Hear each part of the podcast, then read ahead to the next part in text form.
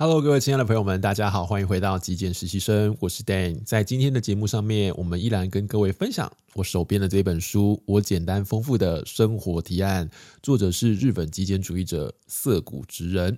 在今天我们要来聊的呢是第六章，这章节作者要跟我们分享的是人际关系的自由。我们在现代的社会里面哦，常常充斥着这种社交软体哦，又或者是社群的平台。我们就更需要啊，来了解一下作者怎么样让我们从这种比较复杂的这种人际关系的困扰里头挣脱出来，断舍离，让我们有一个比较清爽自在的交友圈。那在这个章节里头啊，作者提到了四个字，我个人觉得非常的重要，叫做认同需求。不晓得你会不会有认同需求的困扰，或者是我们讲直接一点，叫做认同的焦虑。我们好像都很容易不小心的掉入这样子的一个圈圈，这个陷阱里面。我们需要从群体里面得到一种所谓的归属感，而这种归属会让我们觉得有安全感啊，所以我们就不断在吸食。或者是我们不断的在依赖这样子的一种归属感生活，那也是非常可怕的，很容易导致我们失去自我啊。那在这样状态下面，有哪一些情节会发生呢？其实我们常见的就是所谓的比较心态，别人有，那我也要有。好，比方说，呃，这个群体里面特别容易出现在男生里面啊，大家在玩同样游戏。然后，诶，我没玩，好像哪怪怪的，没办法跟这个圈子打成一片，所以为了要有共同的话题，那么我就去勉为其难的做一件我不喜欢的事情，或者是我就去玩这样子的游戏，或者是去买某些东西啊，只为了要进入某一样一个圈圈里面，得到一种认同感哦。那这个块是要非常小心的，或者是这种认同的需求也很容易出现在所谓的人际交往的过程中，比方说你跟你另外一半相处的时候，你有没有过一种经验是？呃，他想要做一件事是你不感兴趣的事情，但他要你陪他去做，而你就勉为其难的答应去做了。我记得以前我在跟我另外一半相处的时候，我们是会分开看电影的。我喜欢看的电影，我另外一半不感兴趣；那我另外一半想看的电影，我也没有想要看，所以我们就会分开看电影。我觉得这样是不错的啊。有的时候，我们如果为了要去迎合对方而去呃做一件我们自己并不感兴趣的事情，这个地方要非常留意的是。我们做这件事情背后的动机是什么？如果我们想要得到的是一种条件式的交换，也就是当我做这件事情的时候，对方要明白我的牺牲是为了爱他，然后当下一次我可能要约他去看一部他不感兴趣的电影，做一件他不感兴趣的事情的时候，他必须要答应我，否则我会有一种不平衡的感觉。为什么上次我做了，你这次不愿意为我做？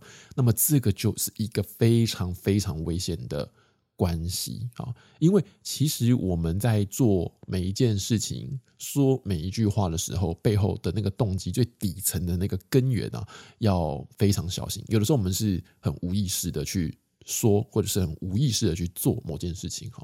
所以，当我们有这样子的一个举动，你说它是一个爱吗？呃，我觉得它是。只是说，如果这个爱是一种自我满足，举例来讲，今天我肚子饿了，我去呃花钱买了一个美食来满足我欲望，这种吃的欲望，OK，没问题。今天我想去爱一个人，我去陪伴他做了一件我自己不感兴趣的事情，但是我并不想从他身上得到任何回报，而是当我付出爱的这个过程中，我感受到我的付出，我对他的爱，我感受到这种对他的爱或我付出爱的一种渴望欲望。被满足了，OK，这样就够了啊！不是想要从对方的身上得到一种认同，从对方的身上得到一种回报，有一种条件式的交换，那我觉得就没有问题。所以我们在做每一件事情、说每一句话的时候，我们要心中清楚的知道，我们是不是有认同的需求。如果有，那么要请大家慢慢的放下 这样子的一个想法，否则我们就很容易。自讨苦吃，或者是很容易哦陷入这样子的一个泥淖里面，常常无法自拔喽。另外，作者在文章中他也提到了什么样子的情况会产生所谓的认同需求上面的焦虑呢？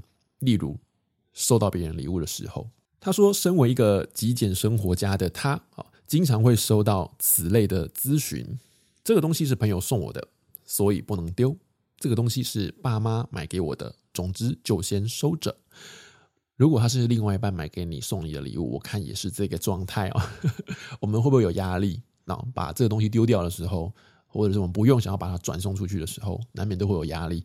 如果万一有一天别人回来问我们说：“哎，你用的怎么样？”哇，我答不出来，尴尬了，对不对？所以其实这个状况呢，每个人常常都会有。不过我作者这边讲到一句话。还蛮一针见血的。他说：“强制性的恩惠是一种暴力，绝对不能加注在他人之上。勉强自己接受恩惠，只会害你沦为恩惠的奴隶。”我觉得讲起来这句话是非常非常的嗯露骨，但是我觉得正是如此哦。就像我们刚刚前面讲到的，如果我们今天。呃，送给别人一个东西，只为了得到别人对这个东西的认可，那这样子是非常危险的哈。其实我觉得送礼这件事情最重要的是心意啦哈。作者在书中他也是这么说，心意是最棒的礼物，光是想让对方开心就很有价值了。所以如果说我们今天送给别人礼物的时候，我们反而造成了别人的困扰，是不是就有一点点本末倒置？我们送他那个礼物，然后其实他用不到。或者是说他想要处理掉，有一点点为难哦，怕说 得罪我们，那这样是不是有点尴尬哈？是不是不太不太是我们想要送别人礼物的初衷啊？所以我们在送礼的时候，作者也提醒了，他觉得。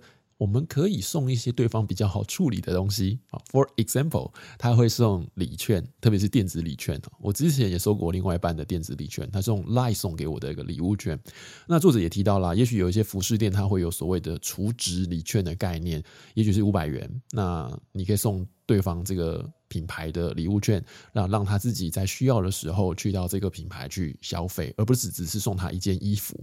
那也许这个衣服的款式他也并不喜欢哦。先不讲尺寸不对，那光这个款式不喜欢也是很困扰。他要处理，呃，也不是啊，不处理啊，又好像变成是一个衣柜里面的囤物，也很尴尬哦。所以送给对方一个体贴的礼物呢，就是送给他一个最棒的礼物。那什么是体贴的礼物？就是他好处理的礼物。好，另外一个，我想我们大家都知道，就是我们如果有认同的需求的时候，有认同的焦虑的时候，我们就很难勇于表达我们自己。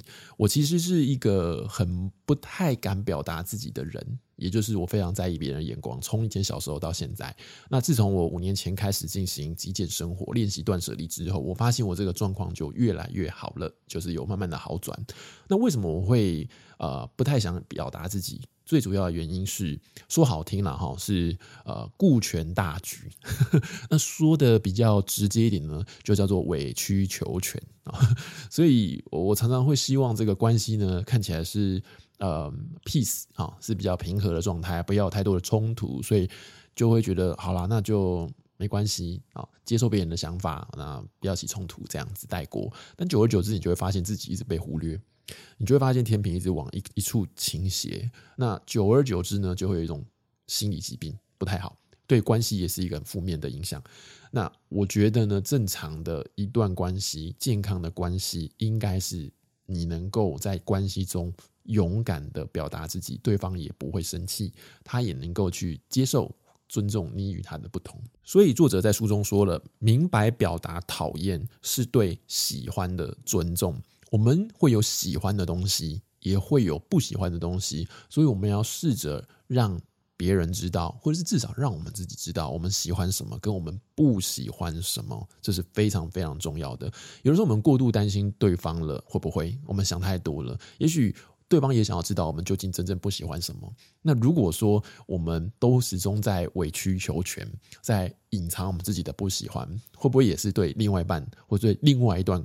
另一个人的说谎，他觉得，哎，你你真的不喜欢这东西，你可以告诉我，不需要隐藏起来，否则我就会用错误的资讯去对待你。哦，这样也许久而久之看起来也不是一个很好的、很健康的一个循环嘛。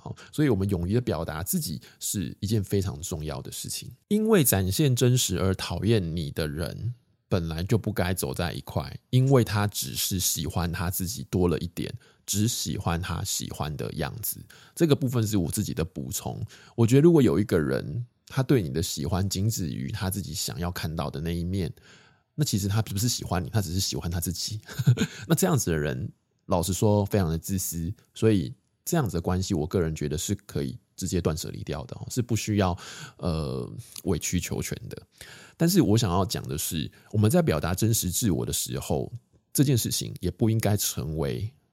无礼、没有礼貌的借口。有时候我们经常听到别人说：“哦，我做自己好，呃，我爱自己，所以他在表达自我的时候，常常会让人家感觉到有点自以为是啊，自我中心。我觉得这样也是不对的啊。我觉得真正的一种很自信的去表达自己的想法，其实是懂得尊重别人，懂得接纳别人与自己不同的意见。我觉得才是一个比较健康成熟的一种表达方式。好，那么最后作者来谈谈的是人际关系交往的原则是什么呢？他说他只会和能带来利益的人往来。哇，我听到利益这两个字，难免是有一点点过于犀利了啊，所以我必须要在这边补充一下。作者他有说了哈，利益是什么意思呢？他指的是体贴、说话有趣、值得尊敬、相处愉快等等啊这一些条件。那什么是嗯损失利益呢？他说说话无趣。不懂得体贴，看了就生气，等等哈，所以听到这边呢，就会呜松了一口气哈。这个利益跟那种所谓的利益的，我们传统对他的认知，比方说金钱往来不太一样哈，其实是一种比较所谓正向的一种特质了哈。有正向的特质，也是跟这个往来跟这个人相处，你会感觉到舒服，你会感觉到诶能量的提升啊，你不会觉得说他好像是一直在耗能、消耗你能量的人，那我觉得就是一个蛮值得我们交往、蛮值得我们相处的一个关系。那另外在书中作者也提到啊，他自己在交朋友的过程呢是广而浅。